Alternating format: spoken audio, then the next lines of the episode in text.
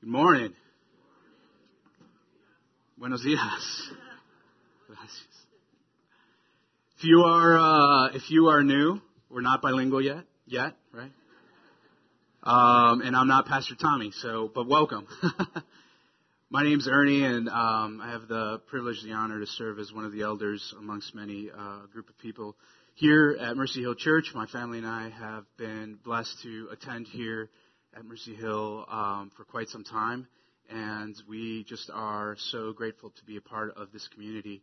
Uh, so I'm kind of like the guy, you know, in the Brewers bullpen who you probably don't want to call until you absolutely necessarily need to. And this Sunday was one of those, so here I am. Sorry. Oh, I'm just kidding. Uh, Pastor Tommy's actually out in Lake Country uh, teaching today, so we ask for your prayers for him out there. Um, and as Pastor Kevin is visiting some family and taking some time with the family, so um, ask for your guys' prayers for Pastor Kevin and his family as well. We've been working our way through a series, Not Normal. Uh, it's emphasizing this idea of un- uncommon life and in an uncommon community. And the basis has been the last couple of chapters of Galatians. So if you have your Bibles, uh, we'll be reading in, on the passage and focus on uh, Galatians chapter 6. This will also be on our screens here this morning. Our intention really is to highlight how uncommon, how not normal a relationship with Christ, the Holy Spirit, can truly be. In a time or an era where we try to maybe draw these similarities, uh, in a time or in an era where we try to normalize or make Christianity relatable, it's just fair to say that there isn't anything normal about this. Which brings us to Galatians. Now, this letter is key throughout the New Testament. It is, in fact, much later in our church's history, it's been made known how critical this letter was to Martin Luther in the movement that created with the people surrounding him. During this time, it provided such a great, and to this very day, the letter from Paul to the Galatians provides such a foundational understanding of the gospel. So because we've only focused on chapters 5 and today chapter 6 a little bit, and we'll close the series out today, I wanted to highlight a couple of key things from this letter in the previous chapters that we hadn't touched on, just to give us a little bit of a framework and a foundation this morning. Paul emphasizes in his letter that the source of the gospel is Jesus. This is in a time where there could be lots of other things that get in the way of what truly could be considered the source of the gospel. In a time where the uh, source of the gospel is oftentimes what we visibly or tangibly can see in front of us. That is our works. And here, Paul emphasizes and clarifies in Galatians chapter 1, verses 11 and 12 by saying the following. For I would have you know, brothers, that the gospel that was preached by me is not man's gospel. For I did not receive it from any man, nor was I taught it, but received it through a revelation of Jesus Christ. Remember how Paul comes to Christ. He was a persecutor. He was a persecutor of followers of Christ. He knows how real and how the source of the gospel, from everything that he has seen to this particular encounter with Jesus, that the source of the gospel is Christ. The second thing I want to highlight as a framework for this letter is he goes on to defend the gospel. There's lots of questions, there's lots of doubts, there's already an established way in which we arrive or establish a relationship with God. And that is in this time through what we do or what we don't do. And what Paul comes to challenge here to the, in, this, in this letter is it is not by what we do or don't do. It is what, it is by what Christ has already done. Galatians 3, 13 and 14 say, Christ redeemed us from the curse of the law by becoming a curse for us, for it is written, Cursed is everyone who is hanged on a tree. So that in Christ Jesus the blessing of Abraham might come to the Gentiles, so that we might receive the promised Spirit through faith. So the idea is that Christ is a source. It's not what we do or don't do that we are saved. And when this happens, there is this idea that we may receive what? According to this verse. The promised Spirit. So Paul frames up and says, listen, the source of the gospel of Jesus and the reason that we are saved isn't by what we do or what we haven't done, but rather what Christ has already done so that we may receive the promised Spirit. And it brings us to where we're at and where we have been the last few weeks throughout this series. And it's this idea of being able to walk by the Spirit. The application in our lives as we ponder, as we surrender, as we live the gospel, is how does this apply to us? Galatians 5:25 we covered a uh, couple of weeks ago. If we live by the Spirit, let us also keep in step with the Spirit. Here's where we began and we started to unpack what this is meant to mean, how we live an uncommon life, in an uncommon community. Which brings us to our passage today. Brothers, if anyone is caught in any transgression, chapter 6, verses 1 through 10, I'll read the passage and then we'll highlight a few of the uh, scriptures here. Brothers, if anyone is caught in any transgression, you who are spiritual should restore him in spirit of gentleness. Keep watch on yourself lest you too be tempted. Bear one another's burdens and so to fulfill the law of Christ. For if anyone thinks he is something when he is nothing, he deceives himself. But let each one test his own work and test, and then his reason to boast will be in, in himself alone and not in his neighbor, for each will have to bear his own load. Let the one who is taught the word share all good things with the one who teaches. Do not be deceived, God is not mocked. For whatever one sows, that will he also reap. For the one who sows to his own flesh will from the Spirit flesh reap corruption, but the one who sows to the Spirit will from the Spirit reap eternal life. And let us not grow weary of doing good, for in due season we will reap if we do not give up, and if we do not give up. So then, as we have the opportunity, let us do good to everyone, and especially to those who are of the household of faith. There's a lot to unpack here, and just due to time, we won't be able to um, unpack some of the things that Paul is giving instruction to the Galatians as it relates to how we live in uncommon community and some of the instructions that he gives. But what I want to do is I want to highlight and tie this back to what we've been working through as it relates to living a, an, an uncommon community. I'm sorry, an uncommon life. Our passage today walks us through how this is possible to do in community.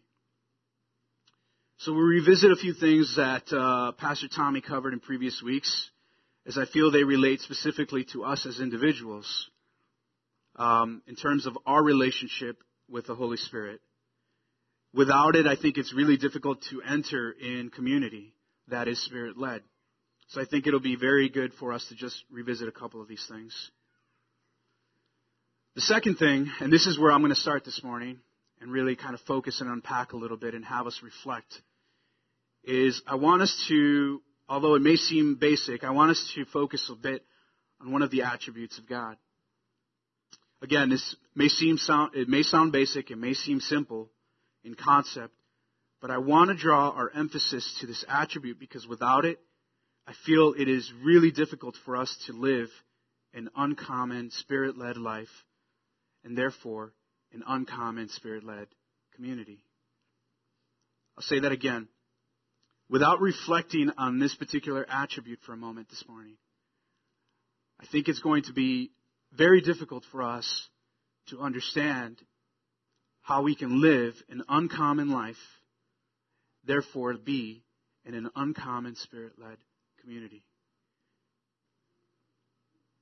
So about a month ago, we're uh, we're sitting around the dinner table, and my three year old just blurts out, "Who is God?" And I'm like, "Ah, oh, come on, kid! Like, it's just this gulp, and I'm like, you know, had a long day, and don't necessarily want to get into like, you know, answering this question for my three year old, right? But without missing a beat, he just moves on to the next thing, right? I mean, this is natural for a three year old. One thing they'll drop a bomb of a question that is super philosophical and super like, you know, big and whatnot, and the next thing they're just complaining about the, not eating the veggies on the plate, right? I mean, this is this is how their brain just operates. um, and I'll tell you what happened that night. I uh, honestly, I didn't answer the question. I was just like, I had nothing. I'm like, I got nothing for you, kid. I, I don't know what to say. I am just like, I'm just like dumbfounded. I'm just trying to eat my dinner, and I'm like, okay, how am I going to come back to this? Is he really thinking about? Is he really not know? Is he like? I'm just like my head is spinning in like a million different directions, and I'm like, oh my gosh, like what? What? How can I explain this? Now here's the thing with my three-year-old, right? When it comes to explaining things, there's a couple of things that are, I have to meet in terms of criteria. One is use words that he can understand, right? Two is I probably have to use less than five words to explain it. And in the end, this is like really difficult to do. How many are with me, right? Some of you parents like, I cannot explain that question to you right now. Or some of you are probably the opposite. I started doing this, especially as my kids get a little older, and it's a lot of fun, and you know, you get to know your kids this way. When they ask you a question, and then you know it's a very simple answer, but you go on to give like a five minute, you know, exposition on the creation of the world and and really what you were just saying is why socks are made, right? That's at the end of the day what you're. But this is something that really, really, really stuck with me. And I was pondering this, and it was right around the Easter season, and it was, it was just something that just the Holy Spirit started to, to talk to me and, and to started to reveal to me, like, whoa, like, like not necessarily questioning, not questioning who God is, but how do I explain this to someone in less than five words and in words that they understand? And in the end, it wasn't anything that I think, honestly, it's like nearly impossible. What I did learn through this experience and what I came to find and what I continue to find that it is probably less, much, much less important the words that I use to explain who God is to my, my three year old. And what's most important is the life I lead and how that exemplifies who God is. And that, that is tough. I'm like, you know what? I'm going to go back to answering the question because that seems easier to do, right? To tackle. So what does that have to do with this? Actually, nothing. I'll just give that to you guys free parenting advice, free of charge today. Kidding aside, I share this story because as I was going and thinking through this, I started going through this kind of Rolodex in my head of, well, maybe I can explain who God is by saying God is X, God is Y, God is Z. And maybe that'll help my three year old understand the nature of God. And as I was going through this kind of Rolodex of attributes, you know, God is faithful, God is just, God is kind, God, all these things started going through my head. But you want to know the one that stuck with me the most? The one that I kept, kept coming back to? time and time and time again. I mean, I was days, days in, like six, seven, eight, over almost two weeks of just thinking through this. Like every day for a moment, I would just be thinking about this and thinking about this. And that attribute was God is love. God is love. And I want to start here because it is truly that God is love that we're here. From creation, God demonstrates love in creating a perfect world for Adam and Eve. After the fall and sin separating us from God, he still places enmity in Genesis 3:15 between mankind and its greatest enemy, the serpent. Fast forward a little bit, 100 or so years later, Seth is born. And he was key and instrumental in God demonstrating his love, using Seth to truly bring the people back to him. God is love in saving Noah and his family, who are actually descendants of Seth. A little later, Genesis 12, God calls Abram, at the time Abram, out of idolatry into friendship and a covenant, and we have the nation of Israel.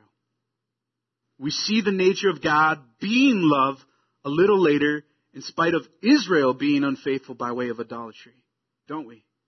Hosea 1 7 says, But I will have mercy on the house of Judah, and I will save them by, the, by their Lord, by uh, the Lord their God.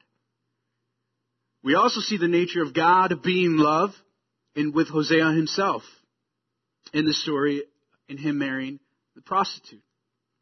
Hosea 3:1 says, "And the Lord said to me, Go again, love a woman who is loved by another man and is an adulteress, even as the Lord loves the children of Israel."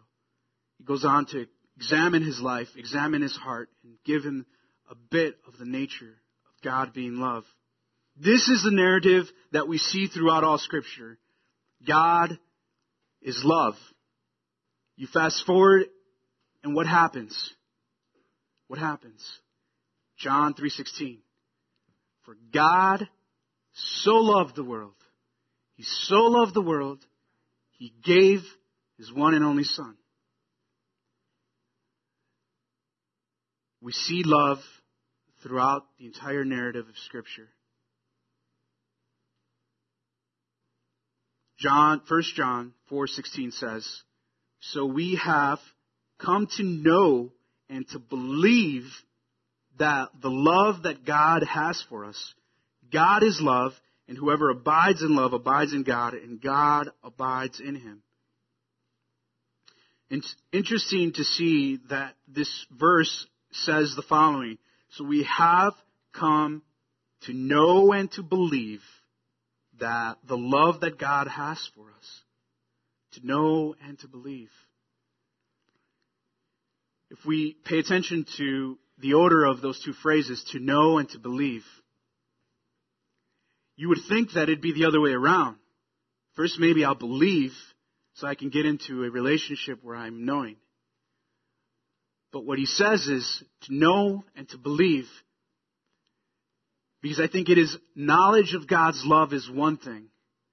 But when we truly encounter God being love and His love for us,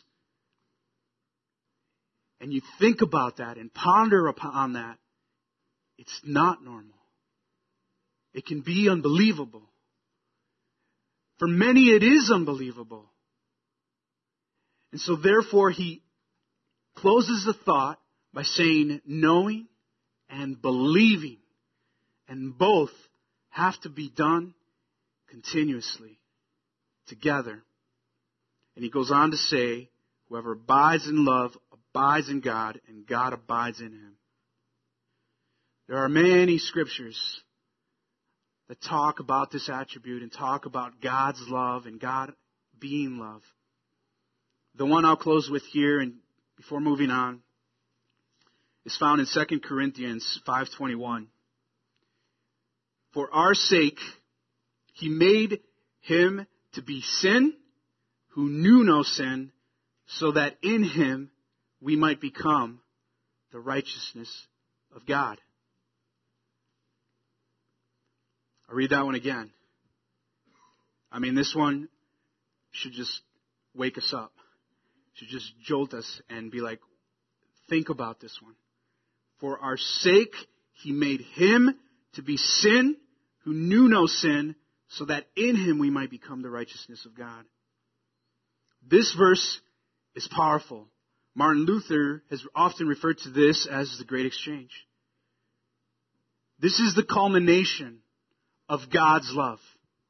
The atonement of our sins, of our transgressions, begins and ends when Jesus become sin. During our last community group, I went through an exercise with the with, with the group, and it was right.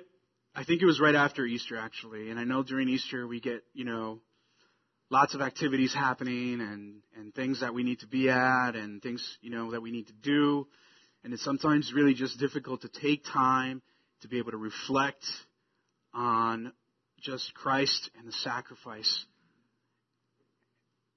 And one thing we did is the week after Easter, we just revisited the cross. So we went through numerous scriptures revisiting the cross and what God, what Jesus did when he died on the cross. And what it meant when he rose. And we went through just this simple exercise reflecting on this particular verse. So I'm going to ask that you guys just help and humor me here for a minute and participate in the same one. I'm going to ask you to close your eyes for a minute, just for a minute. Just close your eyes. And without dwelling too much, I want you to think of a sin, a transgression, a wrongdoing that you yourself would find having a very difficult time forgiving. Now continue with your eyes closed. Think about that for a minute. With your eyes closed, now think about this. For our sake, he made him to be sin. Jesus became that. Now open your eyes. That's powerful. When there is repentance, when there is transformation, when there is a surrender of that sin, Jesus does something amazing. And it starts because God is love. It is because God is love that this is even possible. And that is just not normal. It isn't. It is uncommon. It is beyond normal. It is profound. It changes the course of our eternity. Praise God. The second thing I'd like for us to do is revisit the idea of walking by the Spirit. We talked a bit, a little bit about this a couple weeks ago and feel that when we truly reflect on God being love, this very divine, this very complex, this very active thing, we can't help but really truly surrender, turn to the Spirit and allow for the Holy Spirit to lead our walk. So, we gotta remember a couple of things. The first thing we remember is that there is no room for cohabitation between the spirit and the flesh when the spirit is present. Okay, remember that? There, I think Pastor Tommy used the example of water, right, and oxygen, and when water replaces it, the the, the air in, in, in the can, in the bottle, uh, in the glass completely disappears. There's no room for cohabitation. Although some science geeks would say, well, actually, there's some oxygen. Anyway. Um, fine, send an email.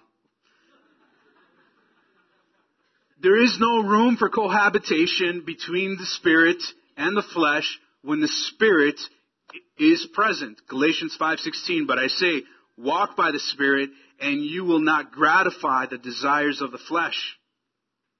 2. The role of the Holy Spirit is that of the helper and the dweller. If we go to, if we read John 14, 16 and 17, it reads as follows. And I will ask the Father, and he will give you another helper to be with you forever, even the Spirit of truth, whom the word cannot receive, the world cannot receive, because it neither sees him or knows him. But you know him, for he dwells in you and will be in you. This is important because too often we go try fixing ourselves. This is important because we too often go try fixing someone else. This is important because we try to do something without realizing that the Holy Spirit dwells in us. And because He dwells in us, He is the helper. And it is the Holy Spirit at work. Remember, we're taught throughout Galatians that the source of the gospel is who? Christ. It's not what we've done or what we don't do, but rather what already has been done by Him. And it's all because God is love. And are therefore called here to walk by the Spirit. Remember Galatians 5:16. It doesn't say do not gratify the desires of the flesh and then walk by the Spirit. Right? This is very important to highlight. It says what first? Walk by the Spirit. Walk by the Spirit, and the result is you will not gratify the desires of the flesh. If we're not at this place as individuals, leading an uncommon, spirit led life, I tell you, it's going to be nearly impossible to live an uncommon, spirit led community. It's important for us to continuously reflect on this passage and what we've been discussing throughout chapters 5 um, in the past, in the previous weeks. Which brings us to our passage today.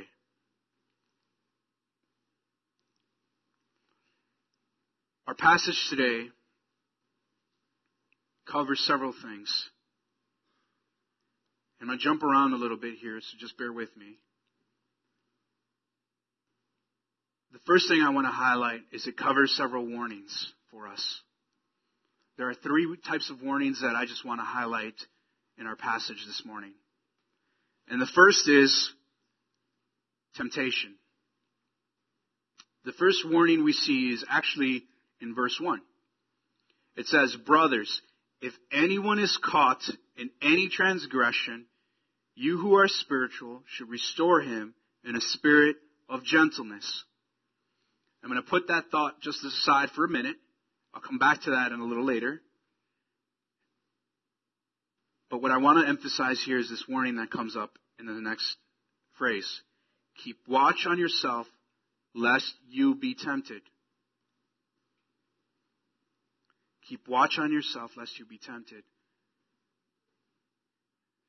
This particular verse is, the whole letter is to whom? Church, Galatians. It's to Galatians who are thinking and processing through this. And one thing he is emphasizing is saying this. Keep watch of yourself lest you be tempted. We're not superhuman. We're human. And it's important to remember that when helping someone does not make us immune to sin. There are two kind of different ways of thinking about this. When we are in community and when we are helping someone, it's easy for us to maybe perhaps fall into the same sin in which we help our brother or sister out of. Perhaps it's gossip right? How many of you maybe have been in a situation and all of a sudden you're like, yeah, that doesn't feel right. And then by the end of it, you're both going at it like, yeah, that was, you hear what she said? And like, oh, wait a minute. How did I get here? You know? It's easy for us to be led into temptation and fall to that sin. The second thing is that we have to guard and be careful with our heart because there can be sin of pride. It's like, oh, there he goes again, doing it again. Man, I'm just glad I'm not dealing with him right now. I'm glad that's not my mess. Be careful. Be careful. The second warning is that pride. Verse 3 warns against pride. It says, For if anyone thinks he is something when he is nothing, he deceives himself. This is important. We are to walk by the Spirit so that we live in uncommon Spirit led community. But not like others tend to do. Not like others tend to do who simply meet physical needs, who simply, you know, meet these needs temporarily and maybe boast about it in their numbers. Provide some self help breakthrough idea and boast about it and how their methods are best. Be very careful. Be very careful. And this is the quandary, this is the conundrum we often find ourselves honestly in when the power of the Holy Spirit is at work. The warning here of pride is to be very careful, very careful that we do not think the, whole, the work of the Holy Spirit is our work. Because it isn't. It is the Holy Spirit. And only the Holy Spirit.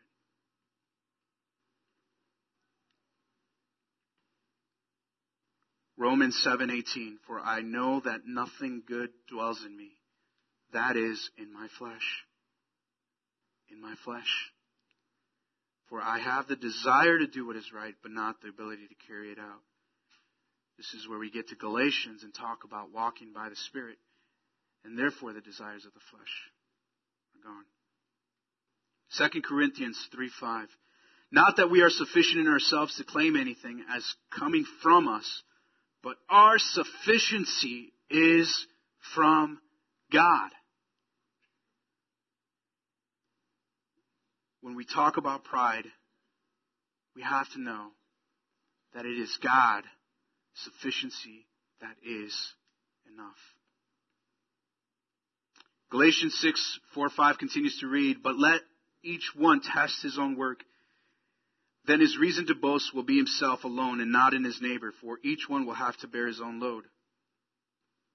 Verse 4 continues to talk about us checking our pride. Why do we do it? Do we do this to find fulfillment by way of what we do or by way of what the Holy Spirit does?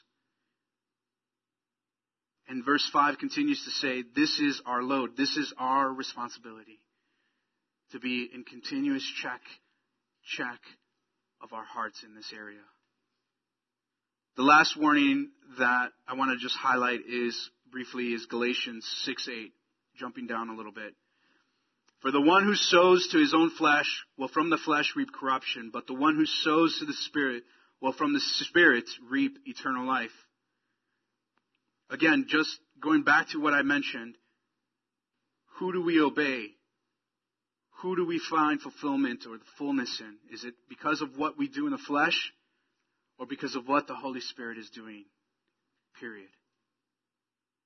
When we receive something, is it from the kingdom? Is it from Christ, from the source of the gospel? Or do we take it to our own advantage? I have to think about this.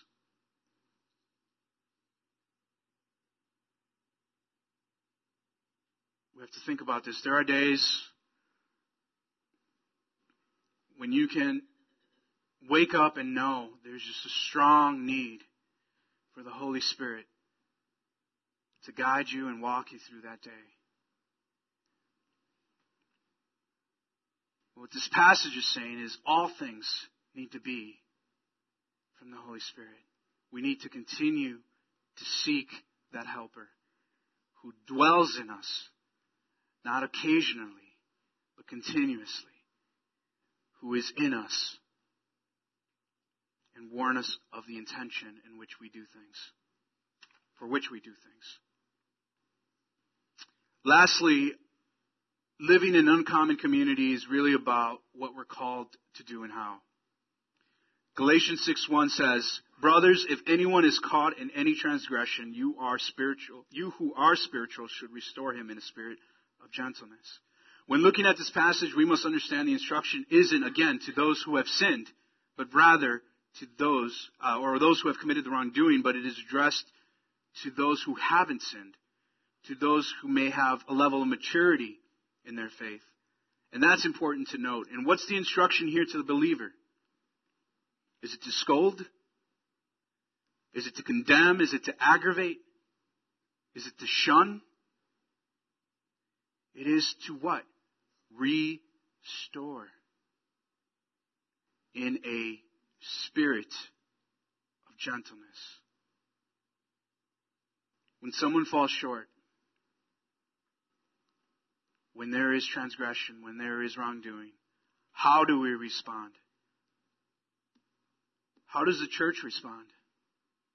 Think about this. If we are truly the body of Christ, globally, all around the world, when we hear of someone falling, is our immediate response, Glad that's not my church. That's why I left that church. Careful. Be very careful. When we live in uncommon spirit led community, we are called to what? Restore. The spirit of gentleness. This is not normal. There are consequences, absolutely. Perhaps that's part of restoration. But the key is to remember it being done in a spirit of gentleness. And when we talk about spirit we hear in the scripture, we talk about the attitude that we have. What is the attitude that we come to the table with? And this is only present when we walk by the Spirit. Galatians 6 2. Bear one another's burdens. A few things here. Although this reads as a command, I honestly feel this becomes very natural as a response when we walk in the Spirit. Philippians 2.13 says, For it is God who is at work in you, both to will and to work for his good pleasure. Verse 2 finishes the thought by saying, And so fulfill the law of Christ. So the first thing we see here is that it sounds like a command, but when we walk by the Spirit, it should feel like a natural thing. It's something that we live out when we are having and, and relying on the helper, the Holy Spirit, when we are living and relying with the dweller inside um, in our minds, transforming our hearts, transforming our lives, the Holy Spirit. And then what happens is we fulfill the law of Christ. Now, to clarify here, the law of Christ, because we've been talking about how um, this isn't about what we do or don't do. And here it makes, makes a reference to the law. And so to clarify something, I'm just going to read a quick quote from, you know, one of a great teacher, and he says the following about this particular uh, phrase. Every command in the law of Christ is a call to faith. Through faith, God supplies the Spirit of Christ. Through the Spirit, we produce the fruit of love. Remember, we talked about that last week? Through love, we fulfill the law of Christ. Therefore, if you trust Him, you will fulfill His law of love. You will devote yourself to lifting the burdens of others. Comes back to love. God's love. God being love. God is love. Another point of clarification is to interpret burdens. Generally, sure, it could be physical. It could be some way of, of physical or resource or some need that, um, or burden that we can alleviate, that we can be there for. But many do these types of things. This is normal for other organizations. This is normal for other religions. Specifically, it's more about helping one realize their sin, but more importantly, helping bring restoration in a spirit of gentleness. That's the calling that we have. That's the calling that we have. When we understand God's love and continuously reflect on His love, we live walk by the Spirit and are in, uncom- in an uncommon life to be able to lead and live an uncommon community that is Spirit led. Let us continuously reflect on God being love. We demonstrate, His demonstration of love towards us has always been there since the beginning, continues to be there throughout Scripture continues to be present in our lives today and will forever be there going forward. In this, that brings us to walk by the Spirit. In this, that produces the fruits that are obtained by what? The flesh? No, by the Spirit who dwells in us, so that He is glorified to those outside of the faith who may be able to see Him plainly. And two, that we may be an uncommon community, led by the Spirit, restoring each other, bearing each other's burdens with a spirit of gentleness. Galatians 6:10 So then as we have the opportunity let us do good to everyone and especially to those who are of the household of faith. What I challenge you this morning to do is to be continuously reflecting on our response when a fellow brother or a fellow sister falls to transgression, to wrongdoing. What I ask you is to, when you see something, you have to turn to the Holy Spirit. You have to turn to the Holy Spirit. Holy Spirit, is this something you're pointing me towards? Holy Spirit, is this something that you're guiding me towards? If so, how do I do this? And it may not be you, it may be with help of someone else. But the nature, the through line of how we approach it is through the Holy Spirit. And it's the work of the Holy Spirit, not the work of any one person or people.